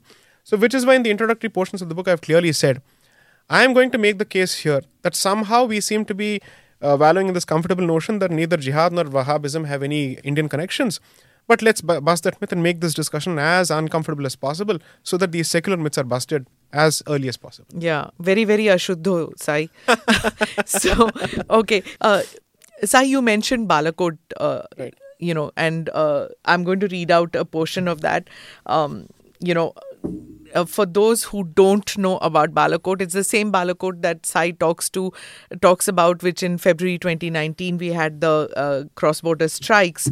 Um, and uh, he says in this is where he says that uh, history tends to reward those with long collective memory uh, now while mentioning uh, balakot uh, you know he talks about ayesha jalal's book which we just discussed uh, he- uh, and this is a quote from there it says that balakot in many ways is the epicenter of jihad in south asia it's also a point of entry into the history of jihad, uh, struggle in the way of Allah in the subcontinent. It was here that uh, Sayyid Ahmad of Raebareli, 1786 to 1831, and Shah Ismaili, 1779 to 1831, quintessential Islamic warriors in South Asia, South Asian Muslim consciousness, fell in the battle against Sikhs on 6th May 90, 1831. Uh, and uh, Sai talks about this battle of Balakot, where uh, Prince Sher Singh uh, was leading the Sikhs, and uh, Barelvi was be- beheaded, and Shah Ismail Dehlavi was uh, also killed out here. Balakot was the was the epicenter of terrorism hundreds of years ago. Is it coincidence then that India decided to attack Balakot, or history? there was there was a mark that the BJP government wanted to make, or I- the NSA or the defense establishment. Do you do you see a connection at all? I don't think that the uh, establishment was operating from a sense of historical consciousness. I think they were operating from a more strategic perspective because Balakot was and remains the training ground. So the only way to send a strong message is not by killing the foot soldiers but by killing the teachers themselves. For hundreds of years, Sai, that Hundred percent. Yeah. that has been the case. So the Swat Valley and its centrality in providing home to the Wahhabis of that particular period, Malka, Sitna, all these places, they are not new. They are not the creation of the 1980s. So not just the seminaries, you're talking about even training ground Training for grounds. militant Islam. Yes. Okay. Huge. Hmm. Because they've always depended on the Lashkars and the tribes to provide them with the cannon fodder. Hmm. Right? And therefore they've established their institutions there. The British struggled to kill them there. Each time they would go, they would raise it to ground, they would burn it to ground, and they'll come back again. Hmm. This has been going on and on and on. And that's why there's no industry, no development in those areas because historically, of course, the- there's an the- industry. It's just a terror industry. It's okay. The military jihad uh, Complex. complex, right? Now that has served them historically, and it they continue to provide that cannon fodder that you call Correct. right in Balakot. So when when uh, Pakistan put out those pictures and said "kawe mare hain," and not anything significant, they were lying. Correct. They couldn't have admitted that such a central spot was hit. And because, as I said, it just it doesn't have just a strategic uh, significance; it also has a spiritual significance, and I'll explain why now. Now, you see, when uh, Barelvi was beheaded they couldn't find either the body or the head. One of these two things was missing. And again, they said, miracle. It's miracle. miracle. Okay. Like Kabir. What can't be explained must be attributed to miracle. Okay. And so it became a shrine. So people would go there to pay their respects. And not just the jihadis, people would travel all the way from Bengal, from Uttar Pradesh and other places to go pay their respects. Now, when someone tells me minority, fringe, people are contributing by way of money. Syed Ahmad Khan's family celebrates the fact that the Muslim community of that particular point of time was celebrating men and money, or rather supporting, uh, contributing men and money to the Wahhabi movement. He says this in his book. In 1847, he says this in his book. And after the rebellion of 1857, when the British came down heavily on all these people, he redacts that portion of the book in the subsequent edition. He is celebrating the death of the very same person you read out, Shah Ismail Dehlavi. That Dehlavi is the grandson of Shah Waliullah Dehlavi. Shah Waliullah, yes. This is the history. How much are we going to be subjected to distortion further?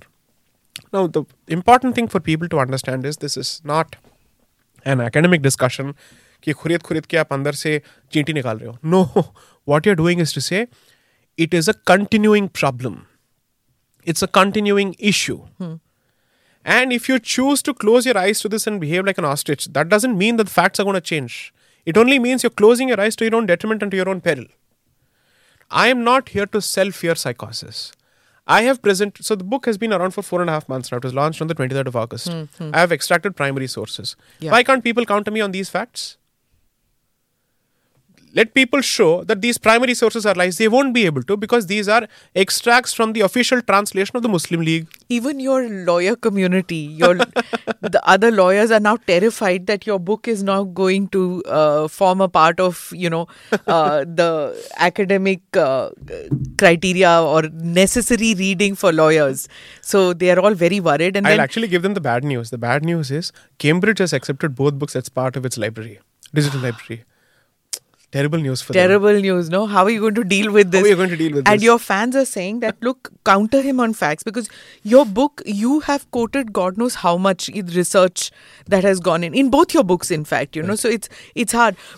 They are uncomfortable truths. Let me tell you this: like they, it's not whenever you say things, uh, say when when you just said on Azad, Ab- Abul Kalam Azad, even your views on Mahatma Gandhi, they are uncomfortable, Sai, if I may say so. Correct. Because anything that you know you've learned since childhood, Right. you there is a comfort factor. Your teachers taught you that, your parents taught you that.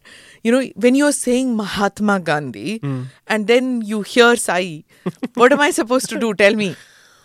I would say, uh, have you watched this movie Matrix? Yes. I'm learning from Morpheus, hmm. and who's giving you the red pill, hmm. and who's telling you you're living in the Matrix, Okay. and is unplugging you from the Matrix, and was basically saying this Matrix has been created by a combination of three factors: history textbooks, the sanitized political discourse, uh, collective amnesia of this particular civilization, and the fourth X factor, Bollywood. Okay, namely soft culture, pop culture, so to speak. Not just Bollywood is just a representation. Through books and whatnot, we're constantly fed this nonsense. You speak of a Zakir Hussain and say this he's the product of syncretic tradition. I'd say, you know what? He is comfortable doing the Saraswati Vandana. Uh, all the singers and of uh, the Khans of that particular tradition are doing are comfortable doing all of that because it's part of that particular tradition. They've imbibed that particular tradition. But if you were to ask their core religionists if they approve of it, they'd be the first ones to be subjected to a fatwa. I'm not the one making this argument. How many people want examples? He's in- living in California. It's very easy. you Correct. know. I, I I don't know if he could live in Pakistan or even in Kashmir for that matter. Uh, if uh, I don't know how many people remember this, every time an Indian cricketer uh, celebrates an, a Hindu festival, uh, despite being a Muslim or for whatever reason, just go through his comments. No, Yeah. just go through the comments and the hate mail that he receives. Take a look at that as well. You see, the thing is, I don't have a problem with the good parts that exist. I'm only saying don't turn a blind uh, eye to the parts which are dangerous, which are problematic. So, uncomfortable truths, I would only say that perhaps we are a crossroads generation whose comfortable worldview is completely being shaken. Sai, uh, intellectual elites become very uncomfortable with people like you.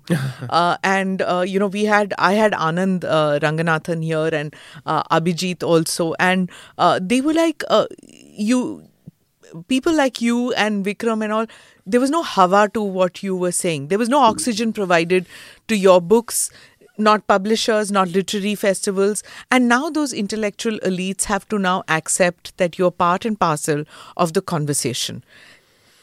So there are three things. Hindu belief system says that some generation benefits from the prayers of the past.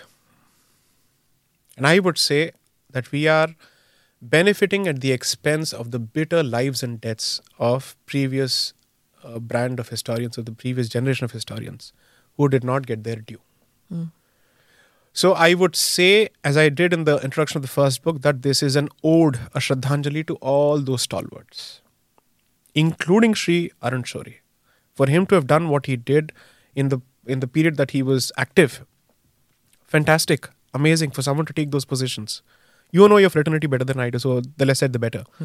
So all I'm going to say is, we are benefiting from that, and two, the age of social media, apart from all the garbage that it has produced, has also given birth to democratization of opinion, which means I'm no more at the mercy of the editor who chooses to cut, paste, or let's say chop my letter to him and then puts it in a fashion uh, a manner that is suitable to his own uh, ideology.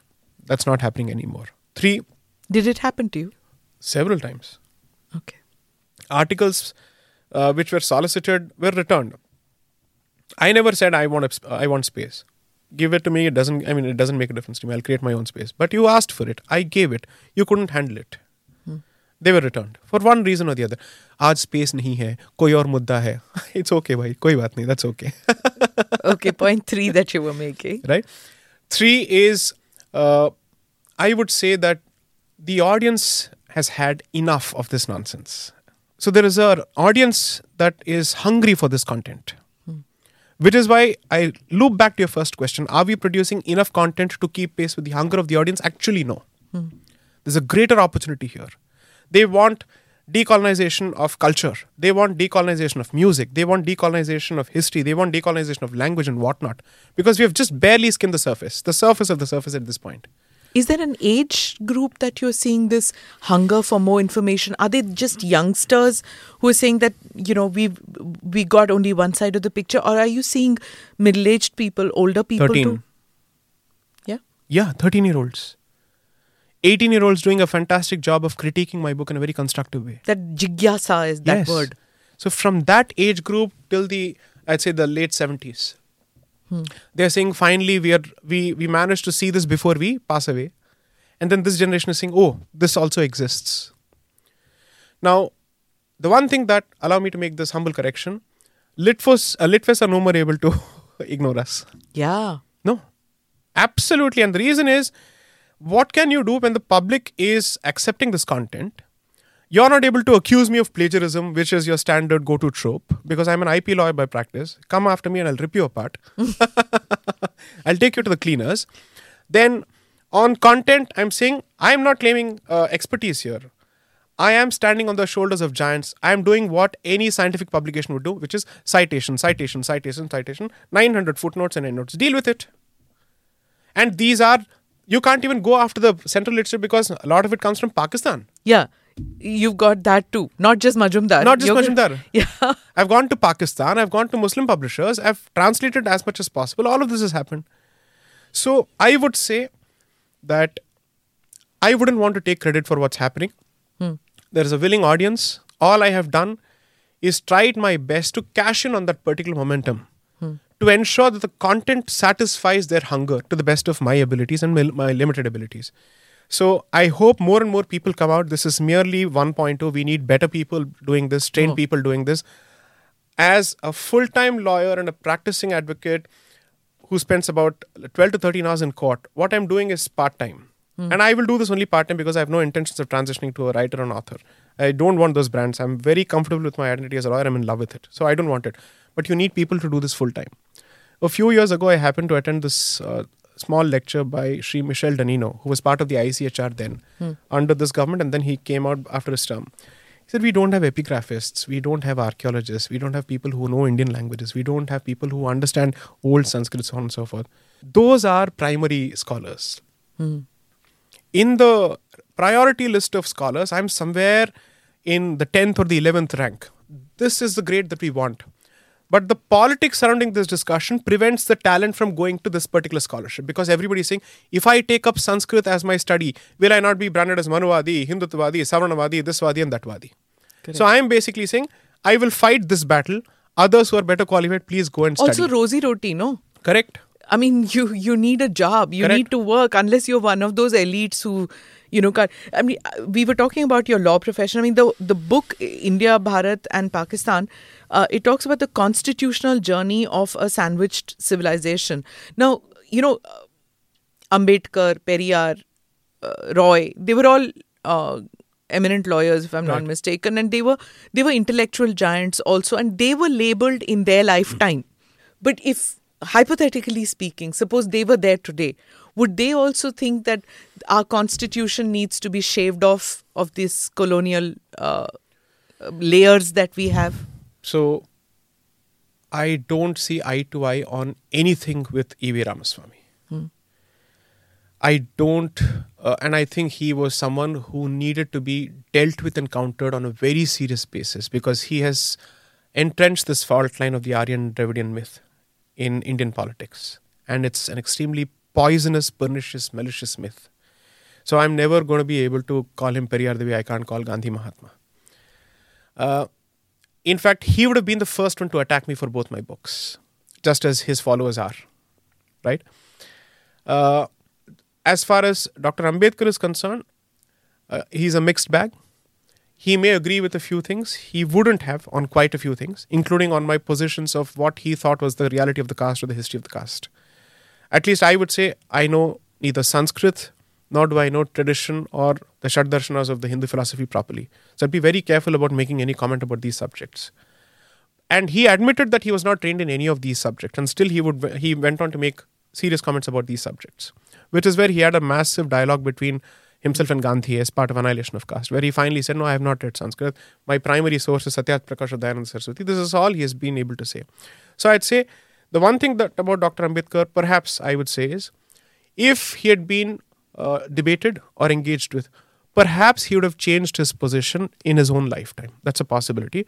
But the sad part of the current uh, reality is so called Ambedkarites are not even half as read as Dr. Ambedkar, and they are not as open to engagement as Dr. Ambedkar. To that extent, I will limit it because even on Dr. Ambedkar's contribution to the Constitution, I'll speak about it in the third and the fourth books because there's a lot that has happened. Hmm. There's a lot that we have inherited.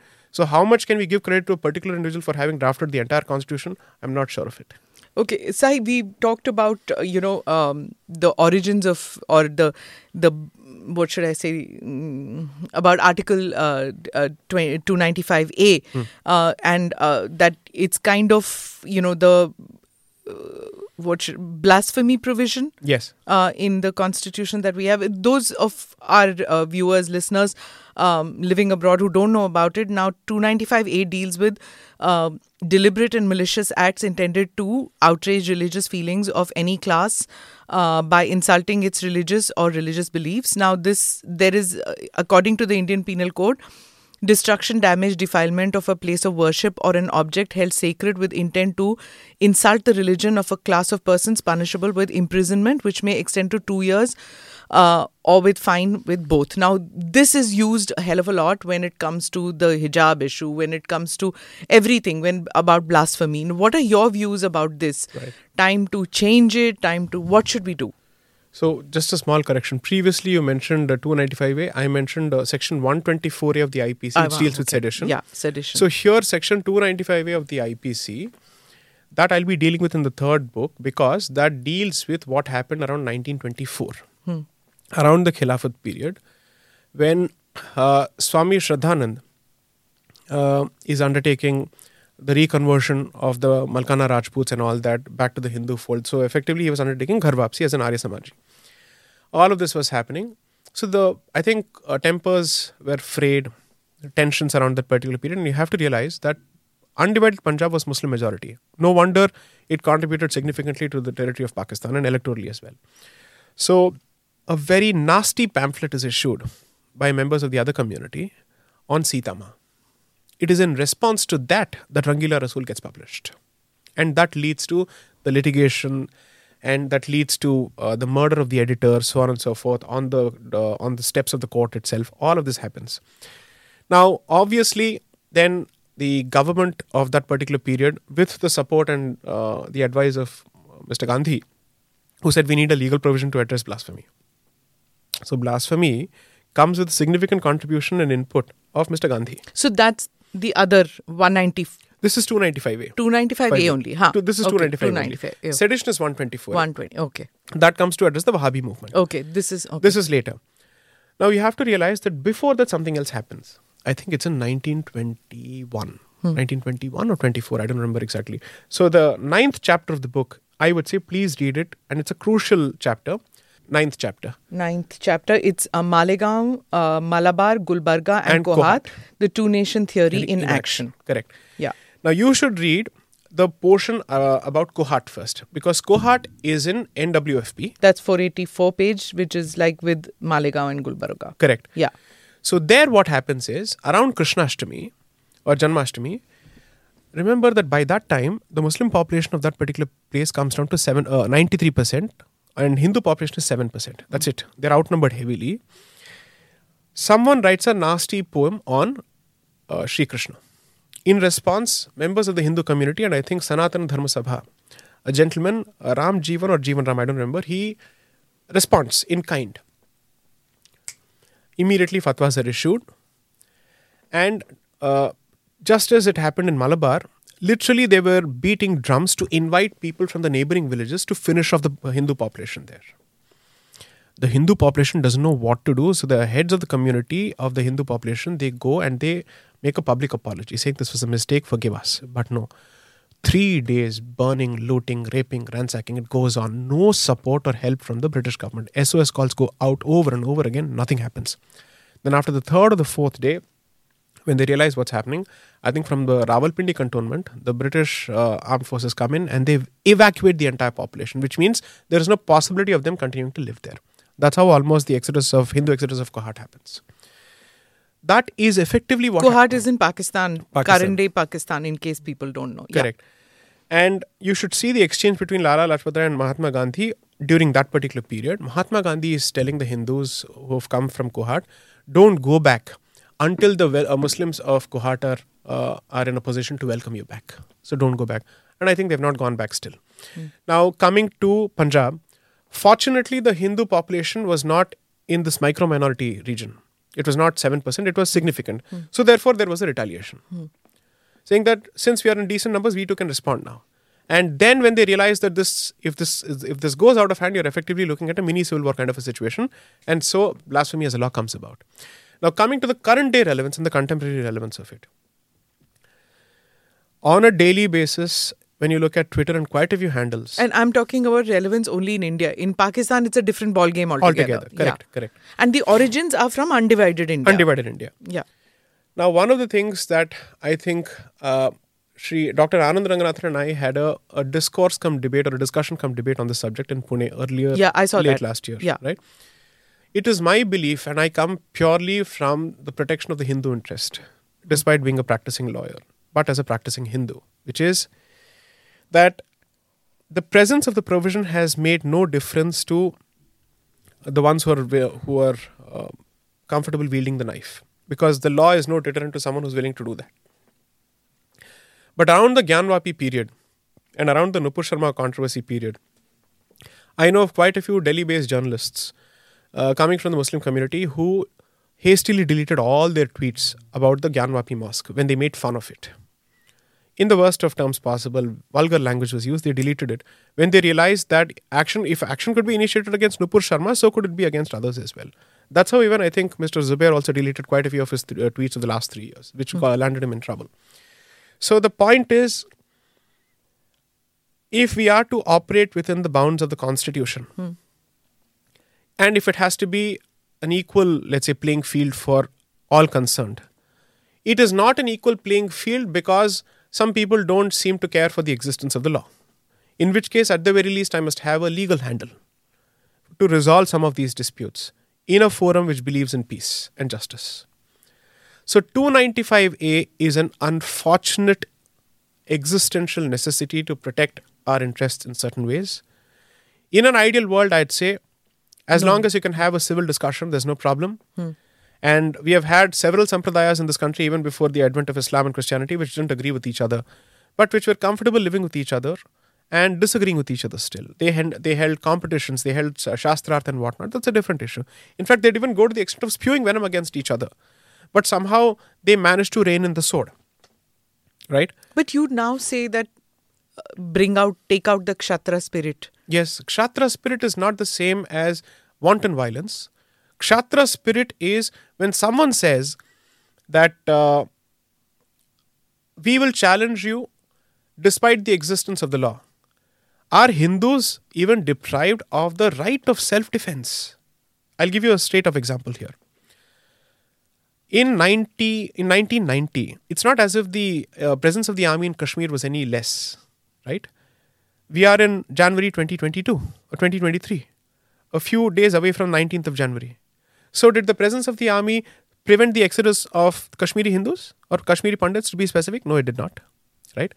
Did the presence of the Indian establishment, the constitution, the police prevent people from posting plasters in Kairana asking for the exodus of Hindus? No, it did not. Did it prevent the massacre of Hindus in the aftermath of the post poll violence uh, in Bengal in 2021? No, it did not. So when people say there is the constitution, there is everything, I agree with all of this. But I'm equally a realist and I've seen what has happened. Did it prevent the, uh, the massacre of Hindus in Kokrajhar riots? No, it did not. In fact, on the contrary, Section 66A and 69A were invoked by the then government through its then INB minister to gag on certain handles, uh, such as even that of Mr. Kanchan Gupta, who was reporting on what was happening there. I know this for a fact. By evening, they removed the block, uh, the the the gag on that particular handle because I had written a post specifically saying how this is uh, illegal and what is the way to get it out. I'm not saying that that is why they removed it, but they realized how drastic the measure had been. So somehow the establishment of the system and all these procedures seem to come in the way of access to justice of Hindus. So what am I supposed to say then? I'm supposed to repeat the golden lines of Mr. Mahatma Gandhi, who asked the Jews to go to the gas chamber when Hitler was pushing them into gas chambers. I'm not going to say that. I am only going to say protect your family, protect your people, because you can't trust the state to arrive at the right time when you need help. How is that wrong? Is self defense taken away from constitutional morality? Is it not part of my basic right? So then, what Pragya Thakur said keep knives. No, it's like this. The thing is, I wish Sadhvi Pragya knew how to speak in English and in Queen's English, because then perhaps her point would have found better purchase. Because she wore saffron, had a tika, and has Sadhvi in her name and said it in Hindi, she's obviously vilified and castigated. So you have lawyers from the other community around the CA actively telling people to buy arms. They went ahead and processed even uh, licenses for for, uh, for firearms. I don't want to name the uh, the individuals concerned, and we can't even tell people protect yourself. What is You're the difference? saying pro- you're not just saying protect yourself. You're saying arm yourself. No. So I'm not going to be a mouthpiece for anybody else. Let me clarify my position here. Mm. My position is there is a difference between being peaceful and being pacifist. I am saying don't be pacifists, be peaceful, which means look at peace as the first option of resort. But if that's not something that's on the table and that's not even up for negotiation by the other party, then protect yourself. Therefore kshatra spirit effectively says रीढ़ की हड्डी को मज़बूत करो और आत्मरक्षा के लिए जो कुछ भी करना पड़े आप कीजिए जब आपके घर को कोई आग लगाने आ रहा है तो क्या आप उसके सामने संविधान का एक पर्चा आप उसके सामने वेव करेंगे is that gonna happen That pacifist nature of Hinduism hmm. is supposed to have kept this civilization alive despite despite the invasions, despite the Oh, colonialism. on the isn't it? contrary, it's No? the martial spirit that has kept this uh, civilization alive. The Vijayanagar Empire, Rana Pratap, the Marathas. Do you think they were being peaceful and therefore they were let alive? No, no, not at all. Pacifism has crept into this country after the introduction of the Arms Act under the British, where they chose to take away your weapons. And they chose to ban all your martial traditions, such as Kalaripayattu, which is practiced in the southern part of the country. All these traditions were banned. So Kalaripayattu is effectively a martial art which is which is believed to have been founded by Sri Parashurama, and hmm. therefore it is in the Parashurama Kshetra, which is hmm. the entire from Konkan to Malabar. The entire region is practiced. Hmm. Now the point is, it is absolutely factually and historically inaccurate to believe that the peace-loving nature of Hindus is responsible for their continued survival. No, it's the sword that protected you. Someone constantly wielded the sword. It's the Kshatriyas, the Kshatra, and the non Kshatriyas who ended up taking the role of Kshatriyas. They were the ones to do this for us. Hmm. This pacifism is the consequence of the moderate spirit introduced into Indian public discourse by the creation of this entity called the Congress. I say this very clearly that it was done to diffuse a fire. A.O. Hume had seven volumes of reports saying that there was an underground movement building with massive collection of arms, and there would be a massive repeat of 1857 or even worse. Then he chooses to come out with the safety valve theory that we need to create a political body which provides, let's say, a platform for ventilation so that this anger is dissipated. And therefore, we have our ears to the ground. That ears to the ground is, is the Congress. Right. Uh, While I'm heading towards conclusion, I have two more questions. Uh, one is about two things which I want you to tell me. Difference between Hinduism and Hindutva. Is it the same thing or not? You've been asked this a million times, but still. Hinduism and Hindutva. And is Dharma and Sanatan Dharma the same thing? Right. So, uh, Hindutva is a religio political civilizational construct which is resistive in nature to protect Hindu Dharma and its adherents. It is a necessity of the times we live in. Unfortunately, so, even after several years of Savarkar's passing. Hmm. And I've said this in my debate with Mr. Tharoor or Dr. Tharoor that it came much before Savarkar and it was actually formulated by Chandranath Basu. Not Savarkar. Savarkar did not coin Hindutva, it came much before him. And a detailed extract exists, an exposition of what is Hindutva. So, Hindutva in that particular sense, Twa translates to ness, and therefore it's Hindu ness. And it is to say, wear that identity with pride. So, Hinduism is the object of protection. Hindutva is both the sword as well as the shield to protect that particular Hindu nature. That's the answer. Now, from my perspective, what does it translate to? I've clearly said in the first book that a civilizational attempt at rediscovering your roots and reinscribing your values on the political establishment is Hindutva. And it is perfectly justified. We don't need to be apologetic about it even one bit. So Hinduism can coexist peacefully along with Hindutva. They don't need to be in dissonance with each other. The existence of Hinduism in the current day is predicated on Hindutva being kept alive. If Hinduism were living in peacetime, Hindutva will sleep. But if that's not the case, Hindutva has to stand up. It is the Kshatra aspect of Hinduism. Oh, that's profound. Okay. Now, coming to the Dharma and Sanatan Dharma. Dharma, there is no distinction. To the best of my limited knowledge as an untrained person, my training has just about begun. See, Dharma is seen as a, a code of conduct. But if you go deeper, what is the meaning of Dharma? It comes from uh, Rita is the root. From Rita, which is effectively righteousness in thought, it comes down to Satya, which is righteousness in speech, Speech. and Dharma is righteousness in action. So it is Manasa, Vacha, Karmana. That is the three layered philosophy between this. So Dharma is the final manifestation of Rita. Okay. Therefore, Rita is what is right and righteous according to cosmological balance. So, whatever is meant to keep this balance in the same place and alive is Dharma. So, Dharma is Dhara iti iti Dharma, which is that which sustains. What does it sustain? This cosmic balance. You now, know, Sanatana Dharma is because it is effectively a principle of the universe, it is therefore immortal and eternal. Okay, you know, you were talking about Hindutva and Kshatra. Now, um, as we head closer to elections in uh, in Karnataka, this whole thing about Hindutva is going to come up because the Congress in Karnataka. I'm I'm coming back to the present. The Congress in Karnataka keeps talking about the BJP being uh, that that they are extremists. I think uh, the word is ugragami that is used against uh, uh, against the BJP. That they are extremists of Hinduism, and that is going to disrupt peaceful society in Karnataka. Now, there are several elections which are coming about. This whole thing about who is a Hindu is something that is going to come again and again, and there is going to be weaponization of political Hinduism. Correct. That's going to happen. Right. What do you see the future if of this intellectual debate degenerating into this? Political discourse is rarely intellectual. Hmm. You know this better than I do. It has no space for nuance. It has no space for layers. It has no space for patience. Which is why I stay away from the the hustle and bustle and the ebb and tide of daily politics because that's not my concern. My investment, hopefully, and the investment of my time is in the society.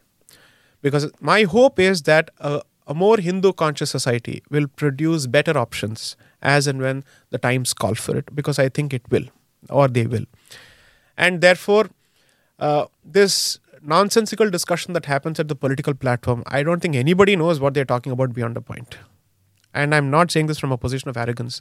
I am saying this as a student of the subject, as someone who understands political science, that I don't know if they are capable of actually having this discussion at length beyond a primetime television debate.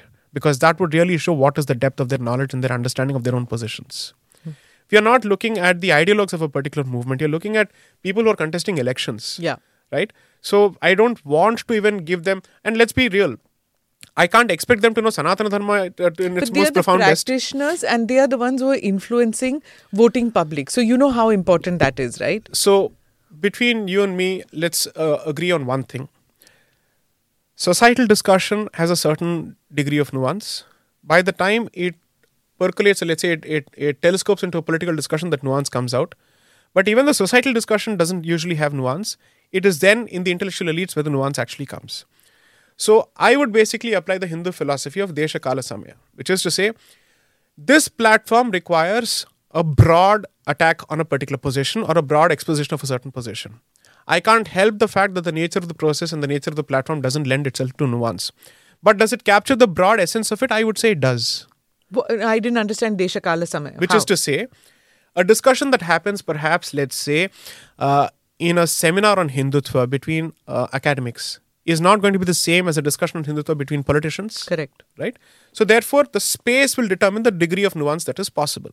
However, the nature of political discussion is that it's going to be moti buddhi only beyond a point, right? But to the extent that it captures the point mota mota, I'm okay with it. And there is a good reason for this. Why? This particular position has not had representation for such a long time and such a forceful representation. And as a community which is already uh, lacking in options, I am not going to be nitpicking here to say I need someone who is able to define Hindutva with a greater degree of nuance. I mean, let's get real. Then it falls upon the society to inform itself better, independent of the political discussion also. So it's not just poli- political; it's happening with this Pathan controversy also, and in Bollywood, the whole thing about Bollywood. No, it is becoming important. No, the, you saw recently. I agree with you, but I'll tell you where they, uh, my- all these Bollywood people they met up with Yogi and they said that stop this ban uh, culture because uh, unless you speak up for us, it's not. It's it's impacting on industry also now. So let me say something which most people may not even anticipate. The speed with which the community reacted to the Pathan controversy is not the speed with which it reacts on freedom of temples from the state, is not the speed with which it reacts on environmental issues. So these insta gratification issues, we seem to be quick to uh, take up to and, and immediately react because, oh, we did this, we got something boycotted, that was the end of it. Okay, but what next? So, in one of my discussions, I've clearly said Hindutva or Hindu decoloniality has two aspects. One is the resistive, the other has to be very, very positive. It means make sure that your institutions are self sufficient and are independent of the state. Make sure that your institutions reach out to people on two important sectors health and education. Make sure that no woman from this particular community is ever unsafe make sure that no person from this particular community is ever hungry, ever goes unfed at nights. This is exactly what the temples used to do. That at the end of the day, before the temple is shut, the pujari comes out waving a bell. Is anybody hungry? Is anybody hungry? Is anybody hungry? The reputation that, or let's say the perception of the langars in the popular mind has to be the perception of people with respect to mandirs. Because at the end of the day, Annadanam is our concept, right? So these are certain positives. Hmm. Now, all these discussions are not capable of being had at the political level because it's when you're in a constant election cycle, where is the scope for these kind of discussions? So there are two realms, I would say. The societal realm where Hindutva is spoken of and discussed and and entrenched in better ways, in more positive ways. And then the political realm, where it is it's it's a free for all, it's a battle. That can't be helped. I am not going to take away the right of the society to discuss and entrench Hindutva, citing the political dis- discussion and, and the lack of its nuance. Sorry, the comparison is unfair. Okay. Well, thank you so much, Sai, and uh, all the best. Uh, I hope your book does very well because it is. It's like you said that you have cited so many sources, and it's very interesting reading. And I hope not just uh, youngsters who are interested in history, but everybody gets to read this. Thank, Thank you, you. very much for coming Very to the podcast. Thank you for giving me Thank space. You. Thank you. Thank you very much for listening in to this edition of ANI Podcast with Smita Prakash. Do like or subscribe on whichever channel you have seen this or heard this. Namaste, Jai Hind.